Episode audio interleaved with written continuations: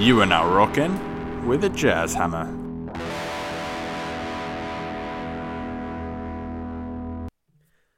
Hello, everyone. Welcome to this special episode of The Rock Behind the Climb. I am the Jazz Hammer, Quinn Todzo. For those who listened to my last episode on Joshua Tree, you know that I had a conversation with writer, podcaster, and climbing zine founder Luke Mehall. Luke, for those who don't know, wrote a few books on his experiences rock climbing and started an indie magazine called The Climbing Zine that publishes stories from climbers all over. His most recent endeavor and reason I got to know of him is through his podcast called The Dirtbag State of Mind, which chronicles some of the stories he wrote about in his books. He recently finished season one of the Dirtbag State of Mind podcast, and I really enjoyed it and would definitely recommend it. I was lucky enough to sit down with him and talk to him about his experiences living and climbing in Joshua Tree for an entire winter season. I took some snippets of the conversation to use on my latest podcast episode on the geology of Joshua Tree rock climbing, which you should definitely check out if you haven't yet. However, there were a lot of cool stories and talking points about J Tree and climbing in general that I didn't include, but are absolutely worth hearing. So, on this episode, I am presenting our full, mostly uninterrupted conversation. Before starting the conversation, I do want to make note of a few things. First, at some point in the conversation, I note that Dr. Seuss based the truffula trees from the Lorax on the Joshua trees. However, I can't actually confirm this. In the episode, I sound so sure of myself, but it's just one of those things that I heard about once and never actually verified. Also, at one point during the talk, my Zoom disconnected.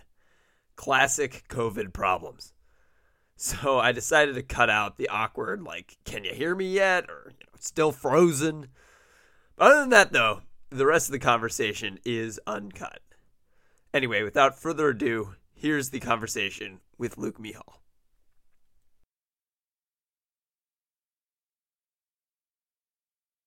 Alrighty. Well, yeah, so I, I, I do first want to say that I learned about you through your podcast. Like I know Oh, that you have the climbing zine, right?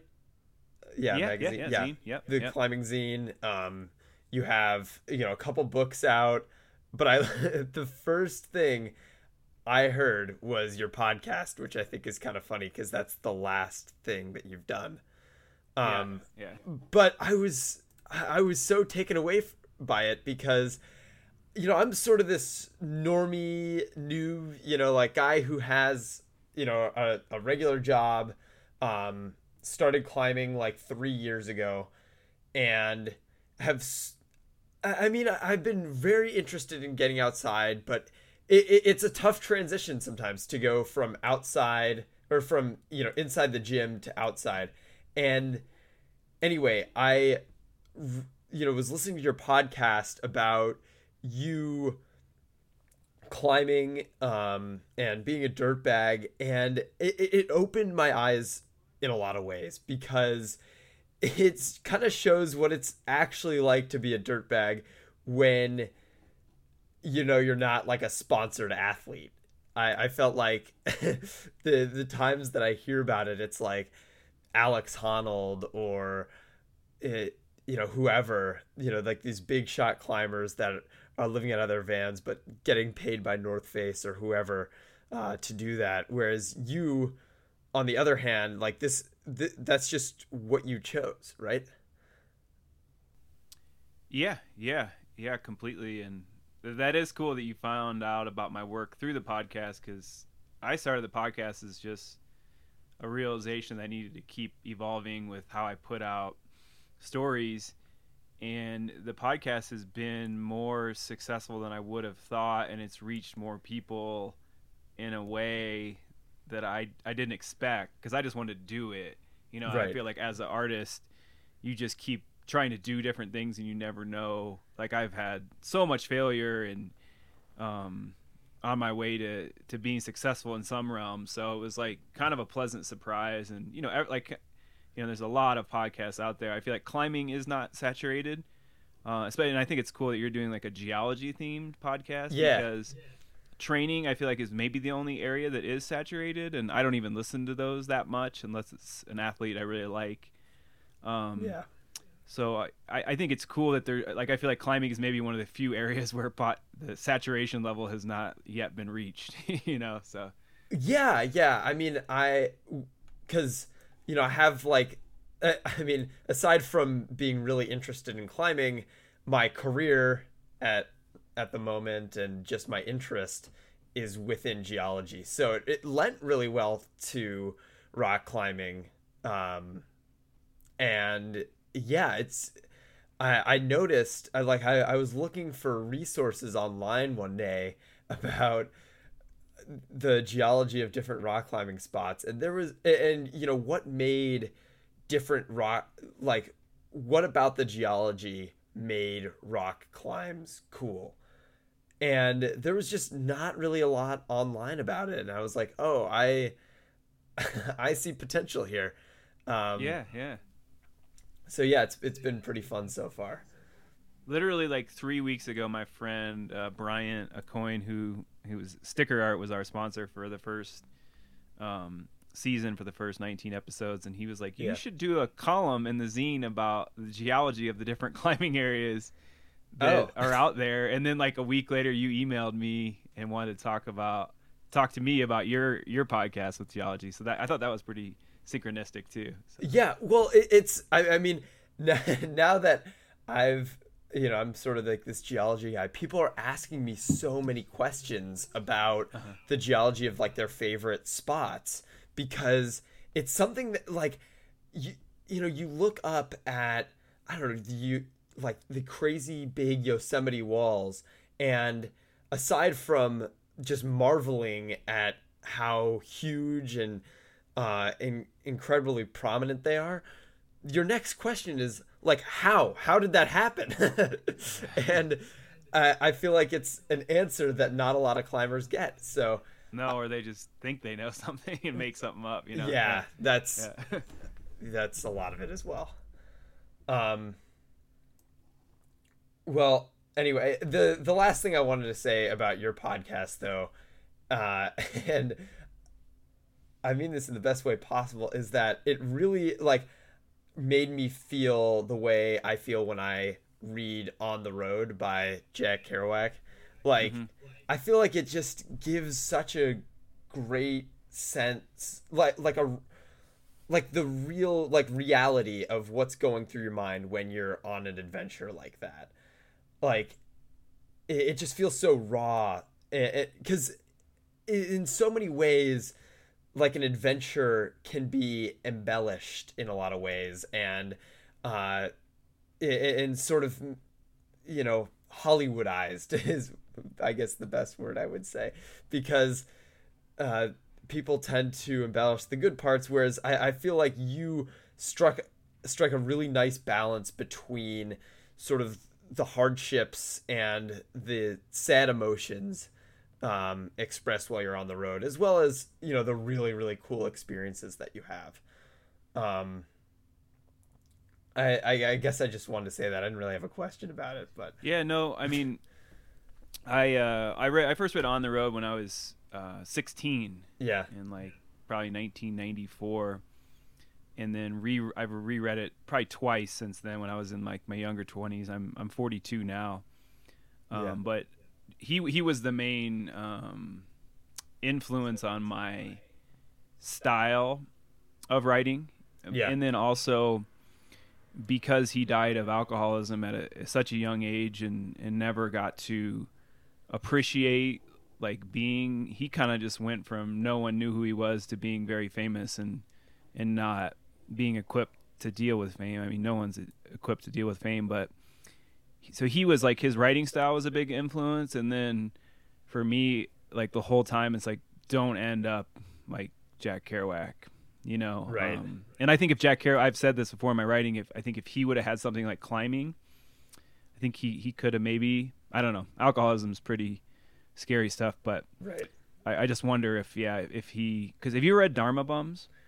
No, that's like next on my list. Yeah, read that next. I think it's better than On the Road, Yeah. and it shows like a very brief time period where he was climbing mountains, Oh, and nice. he realized, you know, he, you know, can you imagine Jack Kerouac writing about the road, and then you imagine him writing about mountain climbing? It's it's pretty it's pretty great. I haven't read any of his stuff in years, so I don't know what it's actually like now to read it, but I would definitely say to to give uh, Dharma Bums a read. Yeah, Yeah, and I'll let you know what I think. yeah, yeah. Um, well, anyway, uh, I guess the reason that uh, I called you is so I recently went to Joshua Tree. Uh, this is actually my third time there, third time climbing there. Uh, and it is just something else. And then when I heard your podcast, your story about living in Joshua Tree, I, I just got this like idea that in so many ways the landscape lends really well obviously to climbing and then the climbing lends really well to some of the experiences and the culture that you saw and described in your episode. Um, and so i kind of want to just you know talk about that and see where it takes us because it you know who knows well anyway um, i first wanted to ask you to describe Joshua Tree in your own words because I feel like everybody sort of has a different idea of kind of what the landscape just looks like there. Yeah, so my um I would say home area of when I really first started climbing and dirt bagging was called Hartman Rocks Yeah. near Gunnison, Colorado. Um and it's insanely similar to Joshua Tree. It's more of a mountain bike um place. It's really known for it's well known for its mountain biking. Um Yeah. but I would live there for months on end in a tent. Um and so Joshua Tree felt like Hartman's, um, but with better rock, you know, better cracks, and just insanely bigger, and also than in Southern California. Um, Right. But right, right away, when I think of Joshua Tree, I just think of probably the most accessible climbing in the United States, um, as far as location and you know there's five two cracks you know there aren't there aren't many places that have a lot of five two cracks that you can solo um, and yeah i think about the soloing and I, I really just think about the era where i lit when i lived there because it was right before social media and smartphones came in and, and completely changed the climbing world and, and completely changed the world so I was w- working in a restaurant, washing dish. I, I really the showering thing is what I think about now. That I used to go wash dishes, and then go back and not shower after washing dishes. Like that just that gets me. yeah. um, so yeah, I think about if I really- ask, well, where Yeah. was it that you were washing dishes? What was the Crossroads Cafe. Oh, okay, nice. I, I, is it still there? I you know, I think it might be. Yeah. I think it is. Yeah, I think there's new owners now. Um, I work for these owners, and I think I, if I'm getting the story correct, there it was like a mother and a daughter, and the and the father died in 9/11, Oh geez. and they opened this restaurant up after that. yeah. Um, and yeah, so I, I just think about really hardcore dirt bagging, and um, I but just you know thinking about the place and the rocks, it's just it's one of I think it's interesting because I feel like it's one area some people don't like. You know. Yeah. Uh, I don't know if you've come you know, I've across heard that. which Um, is kind of surprising. kind of surprising. Well, I think a lot of climbers um, aren't. You know, there's a there's a palette for certain types of climbing, and, and for whatever reason, Joshua Tree seems to kick people's asses and humbles them. So that might be part of it. But for me, it's I love, I love, love, love that that type of climbing. Yeah. Well, it's I mean, for the most part, it is not like climbing in the gym. You're doing like these slab problems where you're relying on the friction of the rock rather than any real holds um, in a lot of cases, or you're doing these crack problems, which is sort of like in an uncomfortable position for your feet uh, to climb up. But I agree with you. I mean, I think the sheer number of areas and crags just makes it and how easy it is to get around and um, find some you know find some of these places i also think that just going there and exploring is like none other. Like going uh, and scrambling around on the rocks and just you know instead instead like even just like leave your ropes in the car just go and you know hike the trails and climb you know climb over rocks. Like you can get to the top of a lot of different uh climbs by just climbing around the back and just have a ball doing that. So Mm-hmm. Uh Yeah, I think that I guess the only. Sorry to cut you off. Yeah, yeah, the go only for it. the only thing I really would add too is just the Joshua trees themselves. yeah um, are amazing and and like a just a mystical kind of force and um, and I know they're really if they're they're going to be affected by climate change and they're also very old. Um, in volume 12 of the zine, I can send you a copy, but and you can also find it online. There's an article by Birch Malotki, who is Yeah. one of our writers, and she she writes about the Joshua trees and, and studying them in, in um, college, and then going out and visit, like learning about how they were um, affected by climate change, and then going out there and experiencing them. But yeah, that, that I feel like that's the the rocks and, and then the Joshua trees are just so unique and so amazing. Yeah. yeah, yeah. Yeah, I mean, I learned afterwards that uh, Dr. Seuss was actually uh, inspired by the Joshua trees when he wrote the Lorax.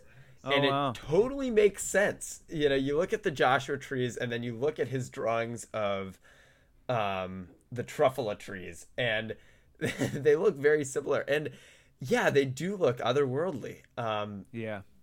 so I, I and, and it just adds I I think so much to the the landscape because I, I think it's such a unique rock climbing area. It's cool that there's like this unique tree as well to go along with it. Yeah, yeah. Um so what what so you you said you were there like just before like the era of smartphones. Like what like what years I guess were you uh camping out in Joshua Tree? Like 2006. Okay, nice. Yeah. And Yeah. Two years after I graduated from uh, college. oh, okay, nice. Yeah. And I, I guess I want to take one quick step back and say, so you graduated college, and was it immediately after graduation that you decided that you were just gonna live out of your car, or what was your process there? Yeah, I started doing that in college. Yeah. Um, kind of after I found out you could do that because I'm I'm from Illinois and um, did I only knew really one climber before I moved out west, and um, yeah, just just the fact that I knew I could do that, I was I kind of maybe thought I was going to do that forever. Um, which I guess is pretty common to hear people say if they have that opportunity, but Yeah. um yeah i i i don't really know what i thought i was i thought i was maybe going to be a climbing guide Yeah. in that um that didn't work for me um and so yeah i was just kind of i knew i could like wash dishes and climb and it was kind of as simple as that. And i, I did want to be a writer but um I, I wasn't quite super disciplined. It took me like a few years to get that discipline for writing. So yeah i'm pretty sure when i graduated i just wanted to climb and, and live out of a tent. Yeah. And i wanted to be jack kerouac you know? Right. um, Right. so i knew i wanted to be a writer. Um, and it worked out but it, yeah. there was definitely a few years where i wasn't very disciplined with writing and um, yeah i was just kind of a climbing bum Yeah, for sure. So then, so two years into your journey, you landed in Joshua Tree, and what was I guess, and I, I mean, for those who don't know, there's a ton of camping in Joshua Tree, a lot of campgrounds, a lot of places to hang out. What was the scene like when you arrived uh, in Joshua Tree all those years ago? Yeah, so um there's, there's kind of a there's a funny story. So that winter I didn't actually plan on living in Joshua Tree. I went to Potrero Chico, Mexico with my friend. Yeah. and um, it was terrible. So I just like set out to Potrero for the winter, not knowing where I would end up. But knowing I had to take my friend, I, I, I it's so blurry because it was so long ago. But basically, I went to um, Potrero Chico, and it was just raining, and the weather forecast didn't look great. So it's like we were looking at where the weather was good, and it was good in Joshua Tree Yeah. and we were just like, all right, let's let's go to Joshua Tree. and the year before we were there in Potrero, and the weather was perfect. So we had like a month of perfect weather, great climbing. I don't know if you've ever been there, but it's uh, I've not. um, it's a bit crowded these days. But if you can go and it's not crowded, it's a really cool experience. And even when it is, it's cool, but it's just kind of dangerous with a lot of climbers on chossy multi-pitch routes. Right. But anyway, so the year before, I'm there with my friend uh, Scott Borden, who's a professor now in where we went to college, and we met this girl, and we were hanging out, and um, at the end of the trip, she just looks at us and she goes, she like did the prayer sign, and she was like, "I will never see you again," and we're like. What?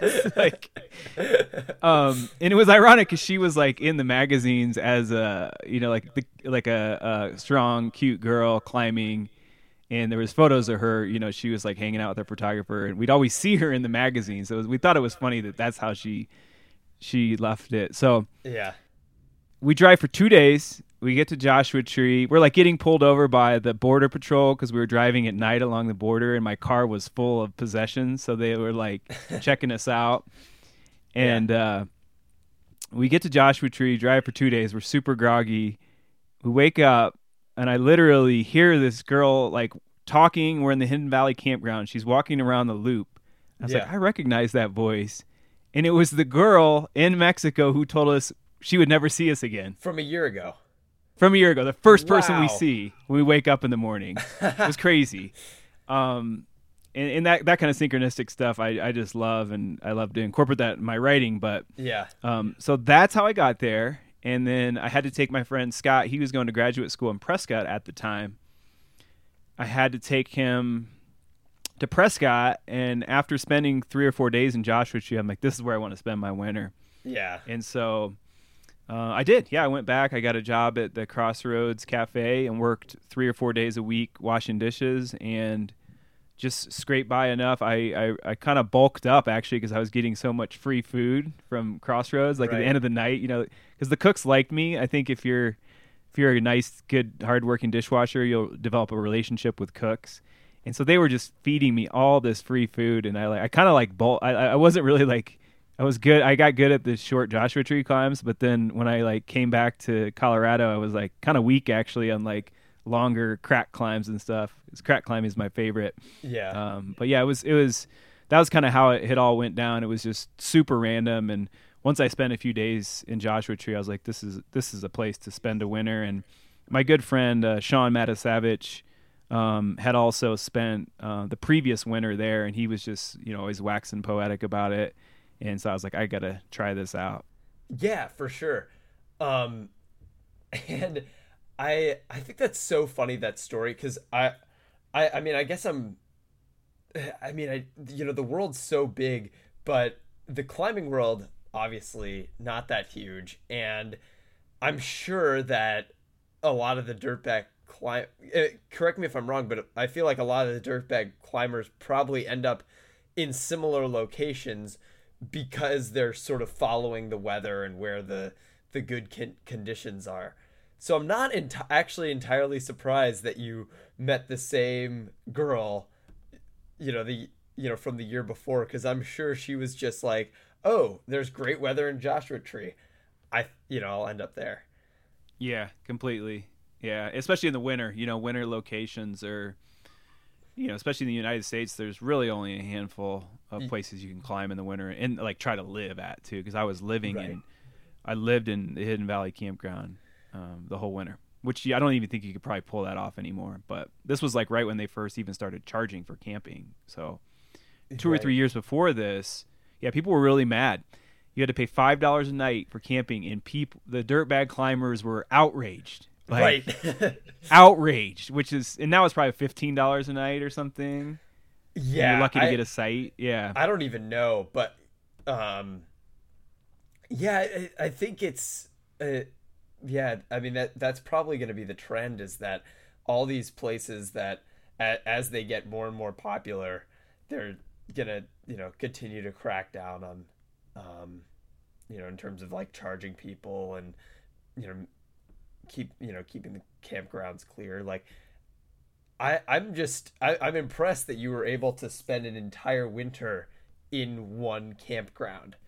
Like how Oh, yeah, I was- you able to do that I nailed it. I had a whole routine. yeah. um and i'm not like recommending this to anyone now because I, I think you know and i try to make this clear in my writing that as climbing gets more and more popular there's just you just got to kind of roll with the punches and and, and i think you got to give people equal access to you know you can't hog up a, a campsite but Right. I knew when the Rangers did their rounds.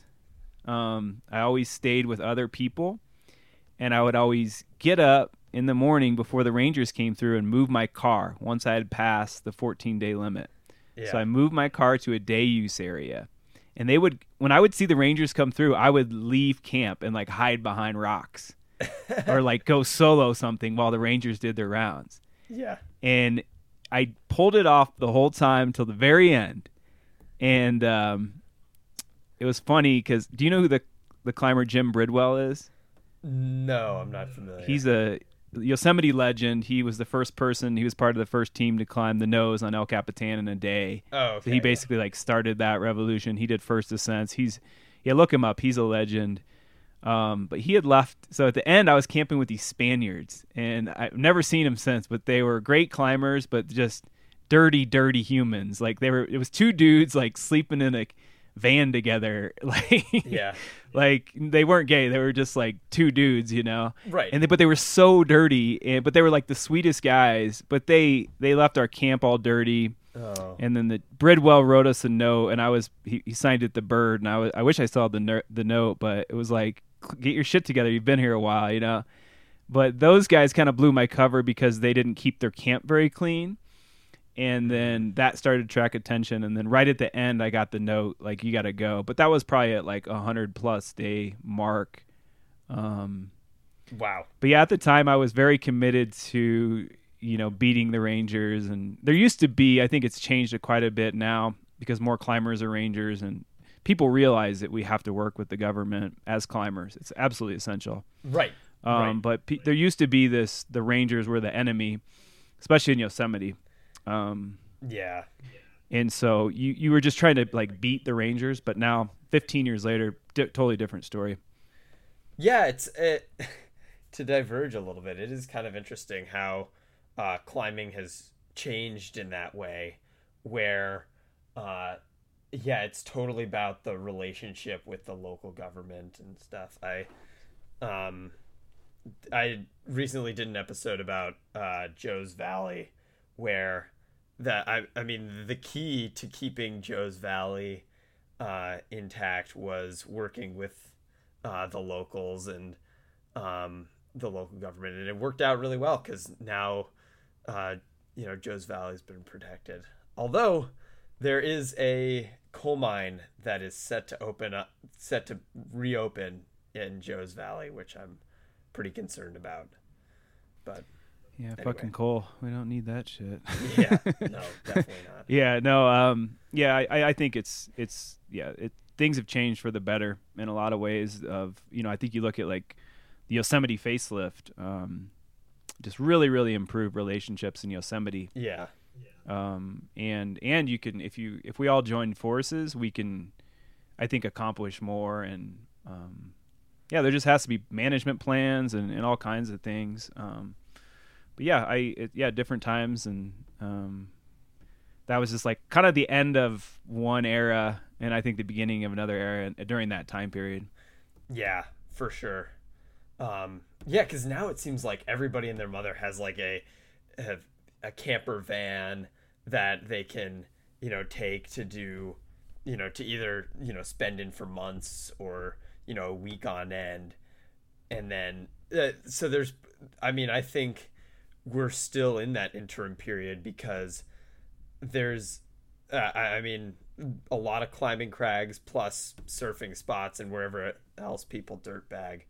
Um, th- I think there's going to be more regulation or you know some sort of legislation that has to happen around that because I don't know, like at least in I mean in Santa Cruz, uh, the dirtbag thing has really taken off and I mean what they've done is they've just put like no overnight parking basically all throughout the town. So it's I think pretty tough for people who are trying to live out of their vans, but I think that there needs to be an, a real discussion about it because um, you know, I I've, I think people should be allowed to do it, but there's there's definitely ways.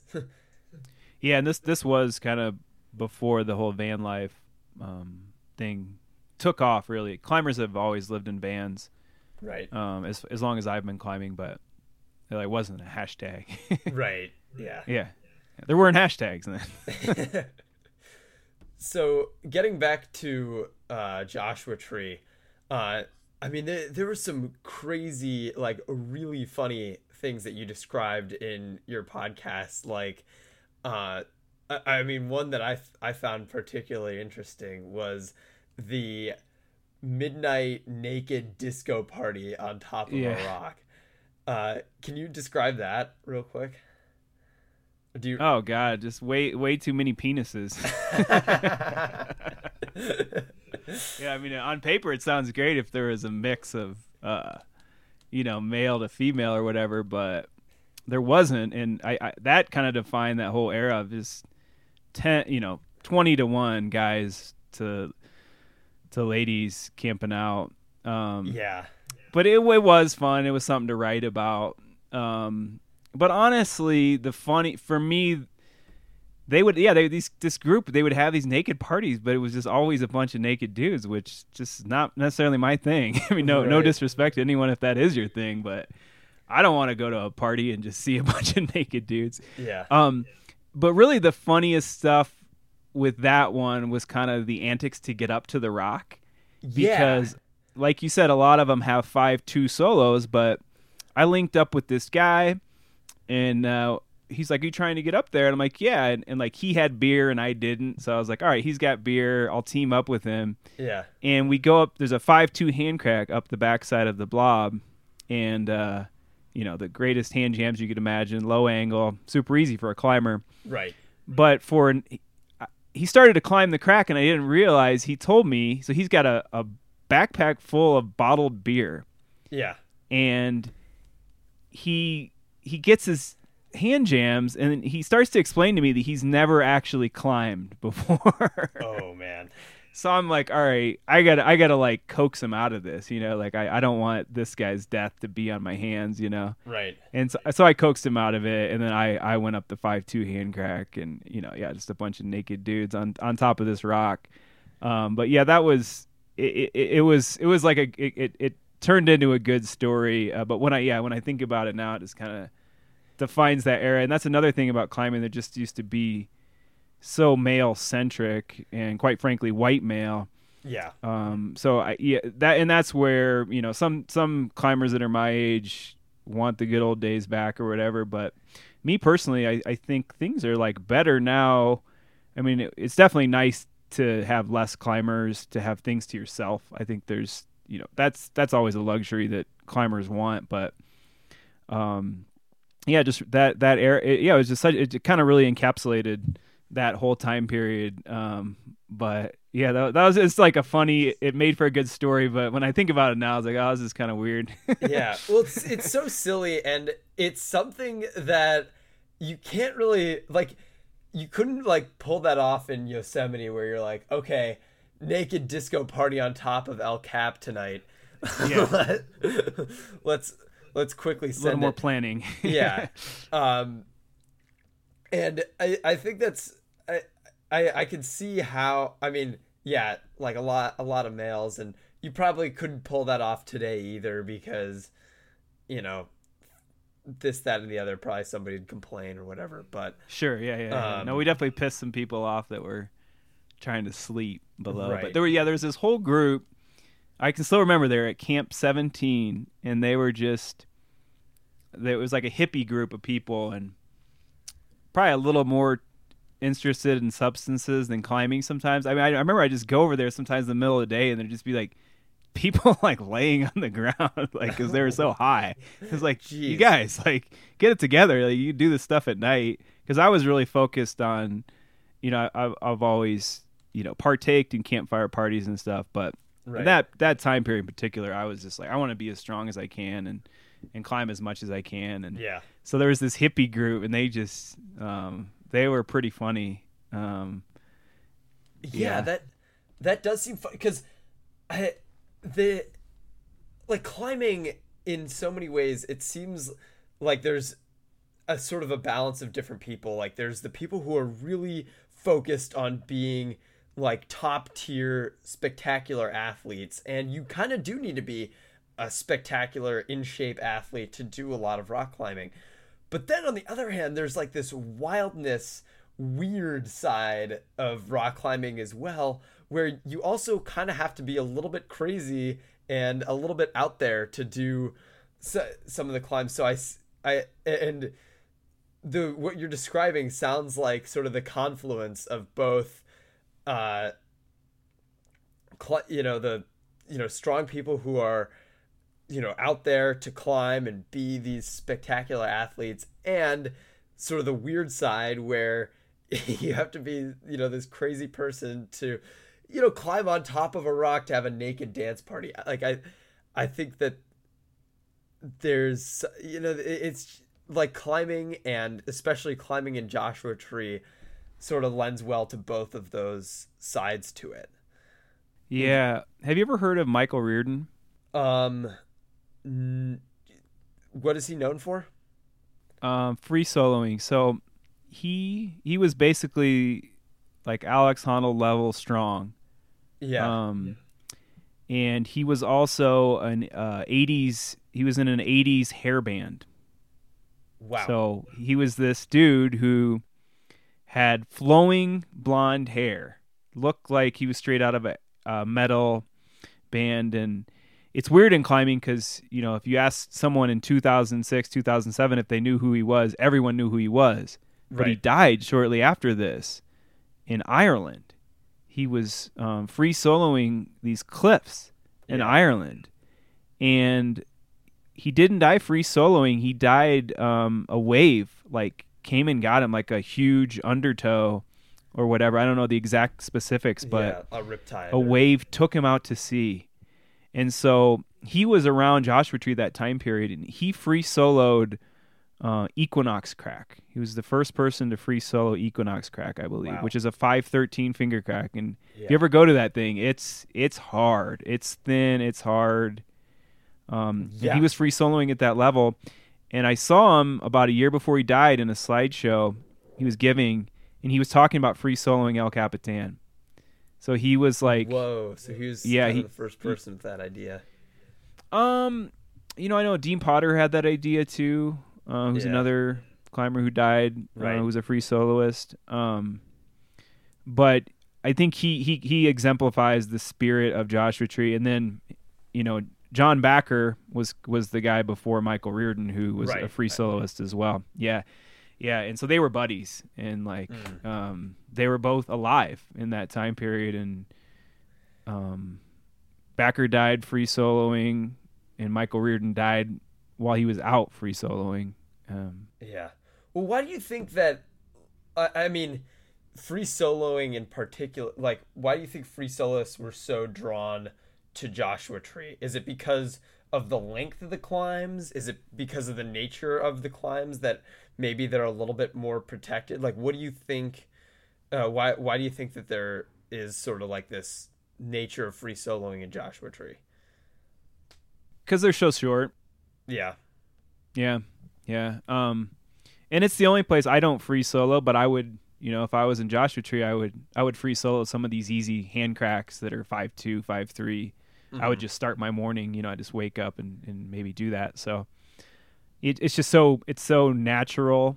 Um, like I said, I, I don't I don't have the mind for free soloing, but the hardest free solos I ever did were, and they were only like five nine cracks. But um, when I was in Joshua Tree in that time period, it would you just like look at it and you're like, I I could do that, and then sometimes it would actually feel easier than when you had gear on you because you were like in a dihedral and then you're stepping on your rope and you got your your your gear. Right, and you have 'Cause to you're actually- pl- you have to like pause to place the gear and Yeah, Yeah. and you get more pumps. So yeah, I mean, I remember this forty foot five nine hand crack I soloed. It was just so fun, and I remember doing it on a rope a couple weeks before, and it, it literally felt harder on a rope. And I'm not that I'm not a free soloist. Like I'm, it's not my my mind does not work you need your mind to work as a free soloist. But Joshua Tree is is a different story. Yeah. Yeah. Um yeah, and it I I think it also like do I mean as a f- you know, if you're a free soloist, sorry to go down this road a little bit since I know you're not as much of a free soloist, but like would you say that like hand like crack climbing leads well to free soloing because if you're good at it, it seems like it, it you you probably feel a lot safer in a crack than you would on you know say a sheer face with a bunch of crimps or something like that Um, Yeah, yeah, and it kind of goes back to that original um, concept in climbing of having three points on the rock. yeah Um, and I've also heard it said that a hand jam is like a belay. I think Steph Davis has said that, and I think Dean Potter said that too. Um, you know, total bullshit, but right there's some truth to it. Um, Yeah. So personally, I we're Go not ahead. condoning free soloing i don't free No. solo i'm not going to but uh, Yeah. and even if we did condone it, you can find out if free soloing is for you when you get about ten feet off the ground. Like yeah it's one of those things. It's like I don't, I don't think any representation of free soloing is encouraging it because you gotta you gotta get ten feet off the ground first, and, and most people are gonna freak out and have to come down after that. But um, yeah, I, I really and I personally crack climbing. I don't know if I said this already, but crack climbing is my favorite kind of climbing yeah and it does feel incredibly secure in a hand crack more than a jug to me um, and like i said if you get you get two of your feet and you got one hand jam that's three points of contact on the rock. Even if you slip one of your feet you're going to catch yourself with that other foot and that hand jam so. Oh yeah i was gonna ask uh just you know what what some of your favorite climbs in joshua tree are? And Ooh, yeah. uh, what about them made them kind of interesting if if you recall? No, I, I do. Um, yeah, I definitely like had some projects and um, yeah, like I said, I, I liked all the crack climbs. So like, I remember doing some climbs at the Hemingway buttress. Um, that Yeah. were really fun. That's when I first saw Michael Reardon before he was famous. He was just this dude free soloing that had this golden flowing hair, and that this was probably my first trip to Joshua Tree was in about 2002 yeah or two, yeah, something like that, maybe yeah I, I should ask Yeah. so you went out 2002 and then have you i'm, I'm assuming you've been back since right Since I lived there, I've only been back once. oh wow okay Yeah, yeah. Um, for a very brief period of time. So, yeah, haven't haven't spent much time there since. Um, most I climb mostly in like the Indian Creek Bears Ears National Monument area. yeah Now it's kind of like taken a full obsession over my life. Um, for climbing, and and Joshua Tree's you know 13 14 hours away from where I live now in Durango. So yeah I just haven't been back much but um yeah sorry what was the question oh we I, I was um, asking uh what what your favorite climbs are in joshua oh yeah okay some of the sorry. projects, so yeah. the Hemingway buttress and then like horse and buggy. Remember that being really good um I feel like any good like 511 crack just was kind of where I was at in those days there's the uh those two cracks on the rusty wall that are like splitters. One of them's a sandbag, I think, like O'Reilly's crack or something. Um, I think Leave It to Beaver was a, a favorite. Um, yeah, Hot Rocks. And you said that, uh, I mean, you're you're regular at Indian Creek. Uh, you've climbed cracks all over the place. Is, is there anything that sort of differentiates um, Joshua Tree crack climbing from other types of crack climbing? Because, uh, I mean, I'm again kind of new to this, but the way I understand it, with uh, and from pictures and stuff, I mean, Indian Creek looks like the purest type of vertical crack you can probably get. Uh, where it's just like these huge vertical. Cra- I mean, it looks so cool. I at some point, I will make it out there. Um, just these huge vertical cracks that go straight up. But from my experience, Joshua Tree, the cracks can be kind of wonky, where it's like they kind of will veer diagonally for a little bit and then kind of end, and you'll have you know some crimps or some uh, some slab climbing, and then you'll you know start on a crack again, and it, it, it can be kind of weird. So, what is your sort of what's your experience as a uh, self-proclaimed crack climber um, in Joshua Tree versus some of these other locations? Yeah, I mean, I think you nailed it by the way you described it. Uh, I would also add the sharpness of Joshua Tree is is legendary. Um, you know, your your rubber on your shoes is just not going to last as long there as it will in other places. Um, and yeah, the the pure crack climbs were kind of there's there's some of them, but yeah, a lot of them, you know, you got to clip a bolt or two.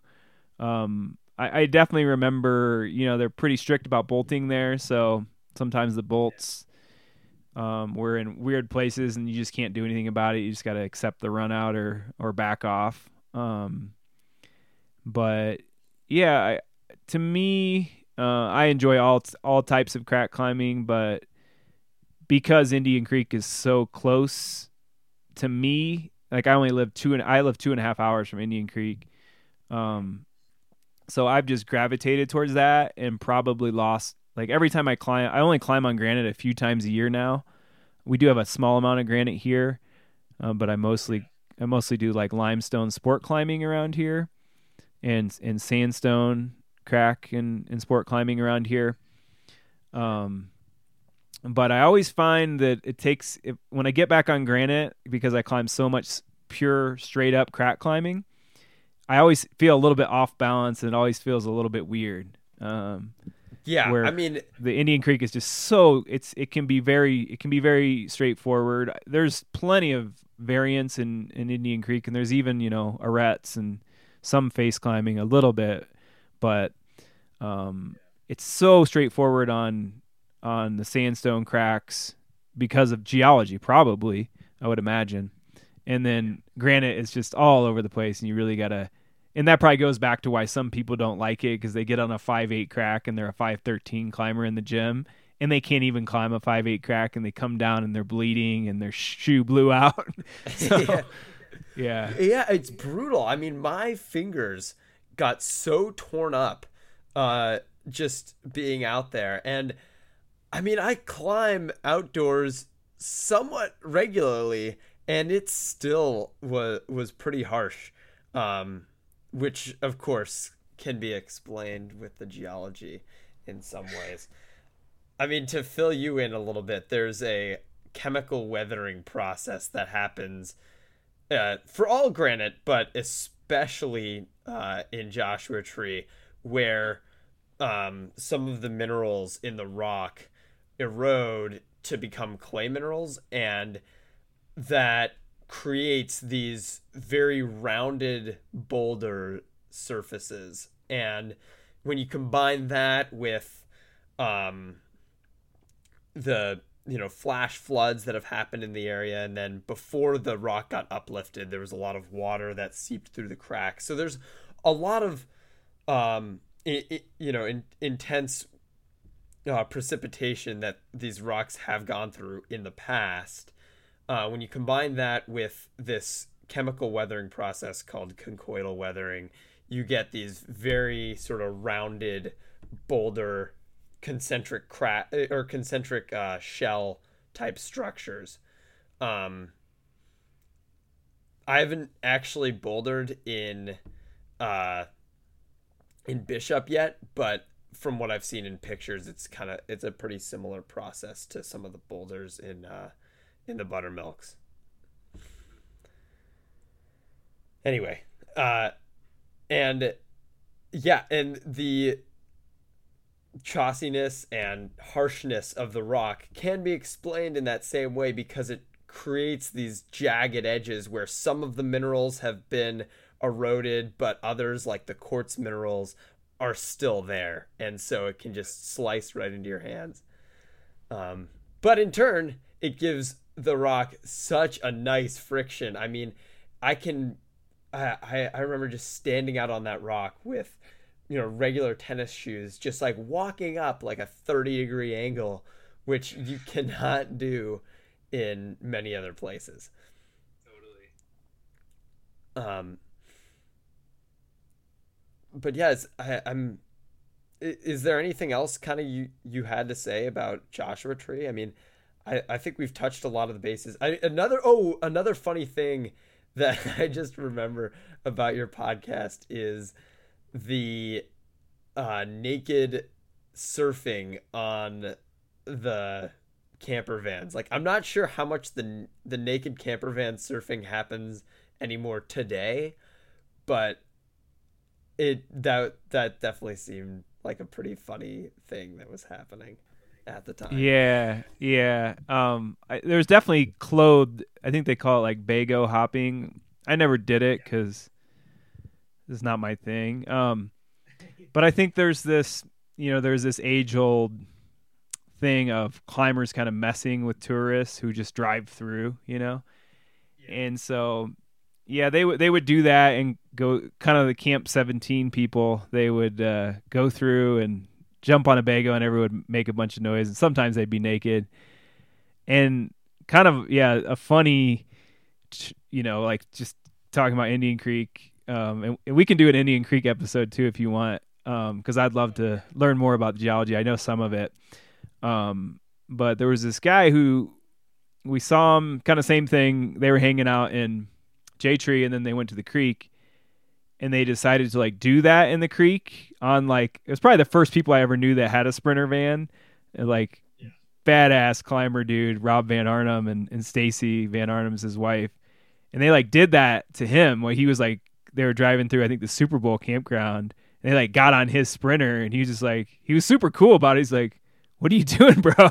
like you know, it's kind of the you know one thing when you're messing with some tourists that are don't even know that you're on the van to like taking that same tradition to Indian Creek and hopping on somebody's sprinter, and he was just like, "What are you doing, bro?" But some things that are that work in one place don't work in another. Yeah, uh, Joshua Tree, I it it is. Uh, yeah, I'm, I'm sure that there's different cultures at, at different crags, and I'm sure the th- you know everything changed. I mean, you talked about like climbers jumping on tourists' cars, but it, it almost seems like the climbers now are the tourists in a lot of cases. Sure. There's yeah. Uh, I I mean maybe not.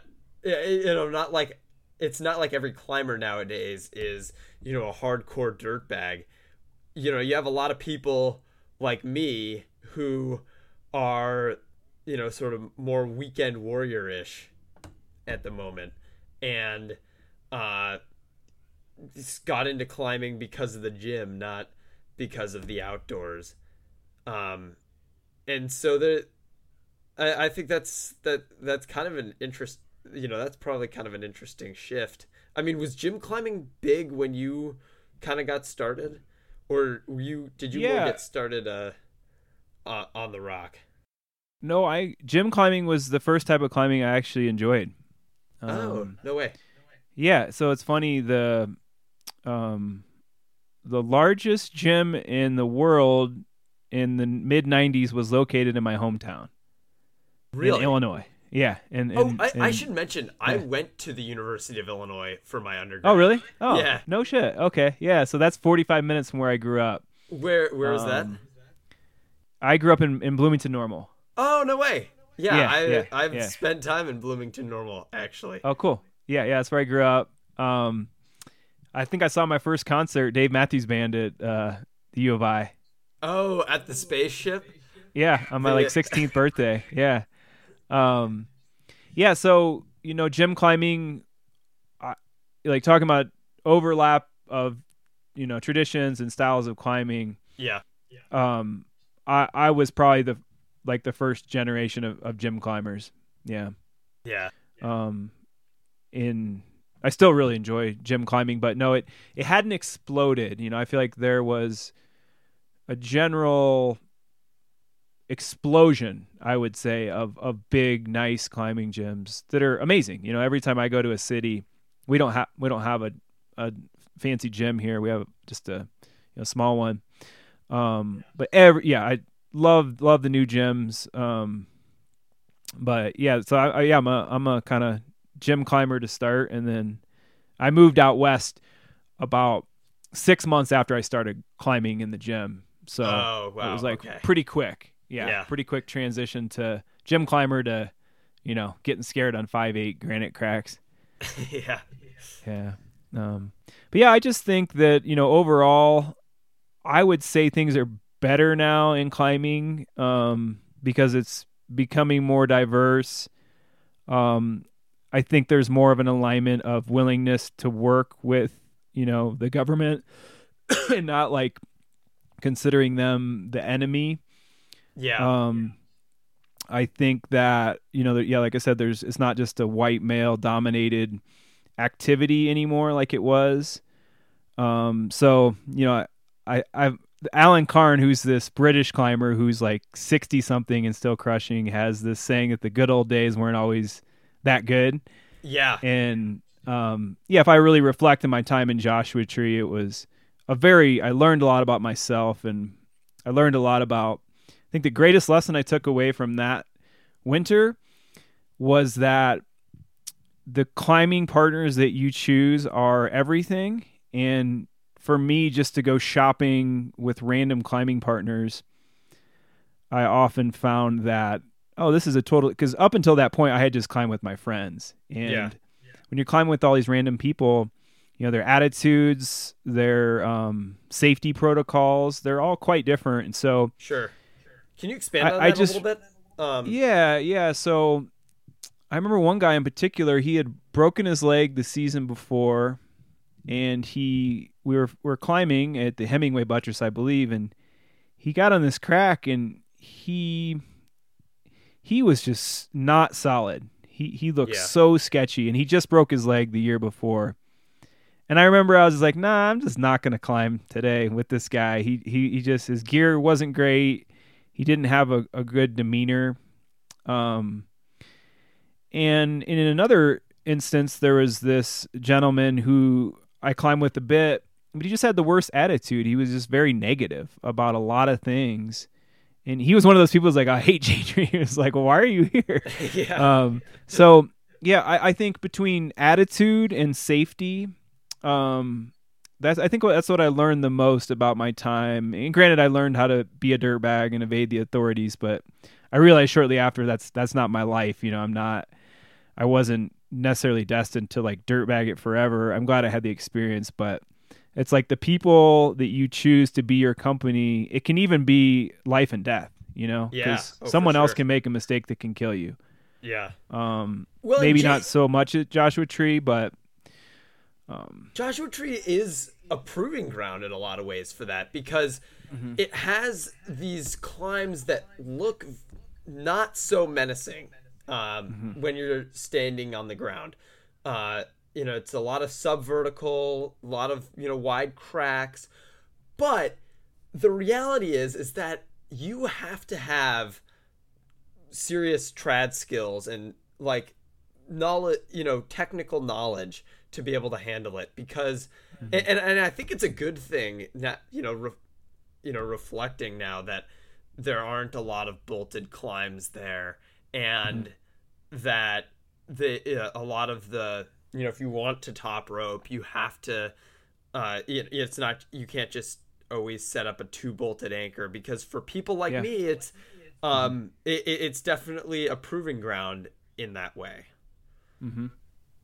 yeah. So where like where did you get the knowledge to like place gear and stuff? Oh, I yeah, I I should uh I should have prefaced this. I don't have that knowledge. Um, I'm Okay, yeah. still uh, sport climber, top rope, and uh, you know top rope with two nice bolted anchors and uh, bouldering. But Sure. um, the reason I was a- I'm able to climb in Joshua Tree is because I have parents who are willing to pay for a guide, which I think is Oh, cool. Yeah. yeah. Yeah. Um, so we've been uh, the the past couple years, and yeah, I should also explain. Yeah, my parents climb too. We all kind of got Oh, into it cool. at the same Oh, that's time. awesome. Yeah, Oh, sweet.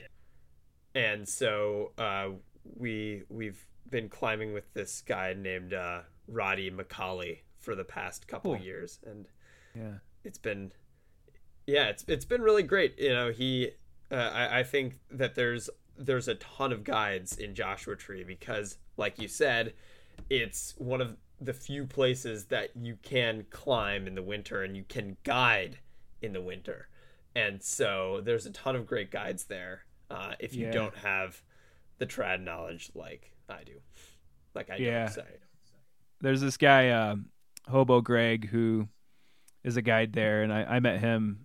He he contributes to the climbing zine too, but he, he'd be another good person to talk to with um, more of a more um, recent experiences there. Uh, he's he's a character too, as his, as his name suggests.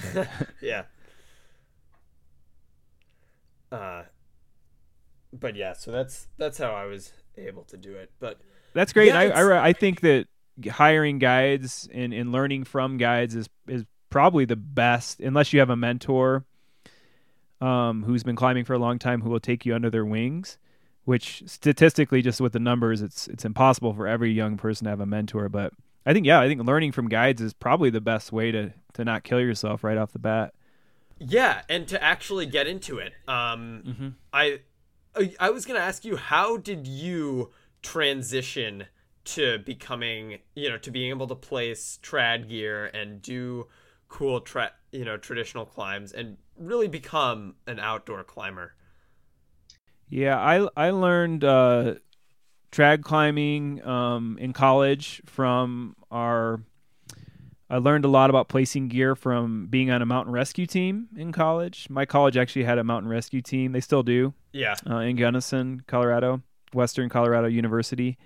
Um, so I learned a lot in that because you were building anchors that you would haul somebody up in a litter, someone who had been injured. So yeah, you really learned how how bomber gear can be and, and how much gear you need to be bomber right. and then um I, I did a lot of trial by error making mistakes you know I almost killed myself a couple times um yeah so there there's always that time period in trad climbing where you kind of know you know enough to get yourself in trouble Right. um, but yeah, I, I think like learning on the ground is probably the best. But then, and- I sh- I should also add, I did have a mentor. There was a guy who was a couple older, uh, or he wasn't even older than me. He just had he had climbed when he was younger, and he taught me some things um, for the first couple years of climbing. So he would just kind of, um, you know, let me lead something, and then he would critique my gear. So yeah, it was a combination of of having a mentor uh, mountain rescue team, and then I, I took courses at our college too. Um, they had a, an outdoor program where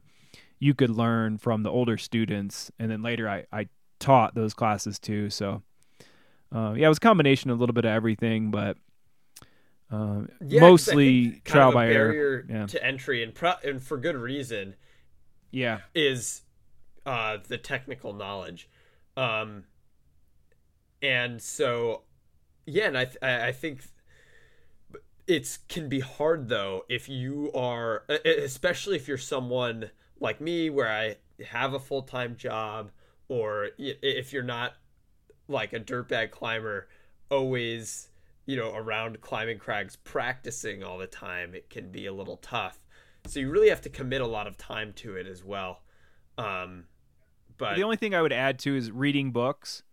for sure Uh, but I think now YouTube videos could probably do the same thing and maybe better. Yeah. Yeah, I mean pretty much anytime uh, I'm going to go climbing on my own, I watch like a YouTube, you know, a couple of YouTube videos is just a even though I know what I'm doing, uh or even if I think I know what I'm doing, I always watch a couple videos just just as a refresher. But that's just Yeah. a me thing. Yeah. Um, but yeah, I mean, I this has been super cool so far. I'm I'm struggling to think if there's anything else I want to want to talk to you about. I'm sure there is. I mean, of course there is. But in terms of Joshua Tree, I'm struggling. Um, yeah. Well, when you get to uh, Indian Creek and you start to marvel at the geology there, we can we can uh, follow up on another conversation on that place. Oh yeah.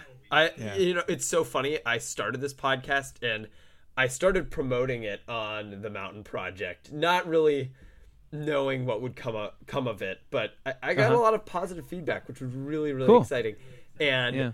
of course, I got a million uh, suggestions, but Mhm. I think the most suggested place was Indian Creek. Everybody was asking me like, "When are you going to go to Indian Creek? When are you going to talk about Indian Creek?" And I, I mean, it's a place that I've looked at and just marveled at, but I think I'm it. But my barometer is that I have to be able, I have to have climbed somewhere and experienced it in order Yeah. to talk about it on a podcast. That's uh, Yeah. non-negotiable. And then I I think I still have a little bit more learning to do and uh, experience to gain and just you know strength to build before I want to go out there. So I'll let you know, but it might be Yeah, it yeah. might be a little bit. Sounds good. Sounds good. Uh, anyway, do you have anything else uh, you want to say? Sort of closing here. No, I mean, yeah, I, I I really feel very strongly. You know, I've been writing about climbing and, and telling stories for for 20 years, and really the greatest thing uh, about climbing right now, I- I think, is our community and how we, you know, we get to spend so much time in nature.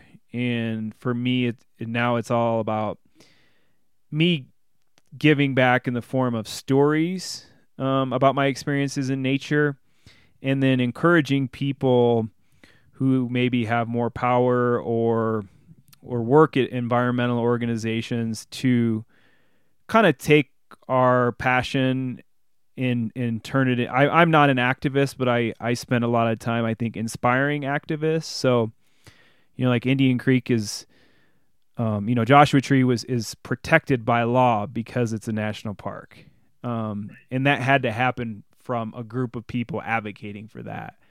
Same thing with Indian Creek is part of Bears Ears National Monument, and um, people had to, you know, there's this thing called the Bears Ears Intertribal Council, which is a group of several Native American tribes who put together the documents to present to the government to protect that area and we're still in the process of protecting it. So i feel like the greatest thing our community can do is to fight for you know you know fight against climate change uh, fight for the protection of, of natural areas um, moving towards a, a climate economy things like that. In my mind that's that's our job Yeah. as people who have been so inspired and, and spent so much time and to have the privilege to be Americans who have time to spend at our national parks and protected public lands and we we need to continue we need to fight for those public lands and, and fight for the preservation of our, our planet you know? So, Absolutely, I I completely agree. Um, I mean, and it, it, it's funny. I I think that sometimes these op- the opportunity to uh, contribute and uh, save these places, it, it can really fall into your lap sometimes. I mean, for instance, for me, you know, I did this episode on Joe's Valley, and through researching the episode, I noticed that there's this coal mine that's trying to open up right, uh, right up the road from from Joe's, and it was like, oh my gosh, what is going on here? And so now I've, uh, I'm,